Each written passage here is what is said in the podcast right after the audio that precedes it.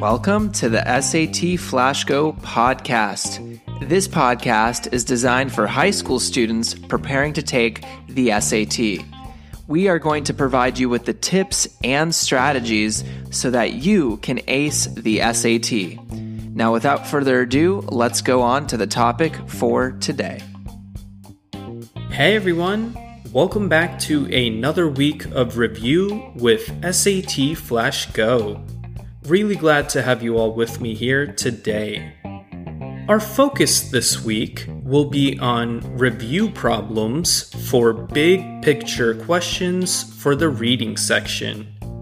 You may remember some of these passages that we cover from previous weeks.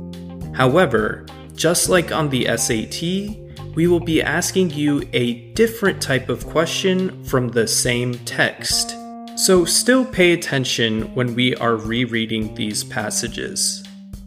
Also, since some passages, like the one we are going through today, are long, I may only read through them once. Feel free to rewind the recording back to hear them again, or check out our visual aids that we have uploaded for you on Spotify or Instagram using the handle at SATFlashGo. Let's get into our first one. Gatsby's head leaned back so far that it rested against the face of a defunct mantelpiece clock, and from this position, his distraught eyes stared down at Daisy, who was sitting frightened but graceful on the edge of a stiff chair. We've met before, muttered Gatsby. His eyes glanced momentarily at me, and his lips parted with an abortive attempt at a laugh. Luckily, the clock took this moment to tilt dangerously at the pressure of his head, whereupon he turned and caught it with trembling fingers and set it back in place. Then he sat down, rigidly, his elbows on the arm of the sofa and his chin in his hand. I'm sorry about the clock, he said. Now for the question. In the passage, the narrator's perspective can best be described as that of a a omniscient third person observer B. Limited third person spectator. C. Active first person participant. Or D. Passive first person onlooker. To go through the question one more time, in the passage, the narrator's perspective can best be described as that of a a omniscient third person observer b limited third person spectator c active first person participant or d passive first person onlooker.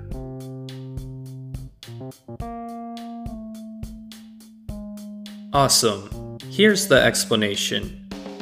Did you catch the clue? There is only one spot in the passage that really helps us narrow down the answer here. What we are referring to is the phrase his eyes glanced momentarily at me. This phrase gives away that our narrator is a character in the story who interacts with the other characters mentioned by name, which are Daisy and Gatsby. By referring to themselves, the narrator cements the idea that they are speaking from first person perspective, as a third person narrator would not refer to themselves at all. With all this in mind, we can rule out choices A and B, as the narrator is not speaking from the third person perspective. We can also rule out choice D, as although it correctly identifies that the narrator is speaking from first person perspective, it states that the narrator is just a passive onlooker, which is not the case, as the narrator is an interacting character in the passage. Therefore, choice C, active first person participant, correctly describes the narrator. As an aside, for choice A, an omniscient narrator is one that has all the knowledge of the story being told, such as of all the thoughts and emotions of all the characters, as well as knowledge about the events taking place. Think of this narrator type as the director of a movie who knows exactly what is going on with the script and ultimately the filming process itself. Great start to the week, everybody. I hope to see you tomorrow for more reading section review.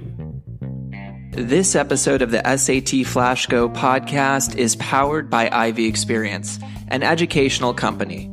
Ivy Experience provides students SAT and ACT test preparation, college application and essay coaching, academic advising, and more. Ivy Experience helps students succeed in a world where college admissions are more competitive than ever. Please check out ivyexperience.com to learn more about this great service. Now, guys, I hope you enjoyed the episode for today on the SAT Flash Go podcast, and we'll see you on the next one.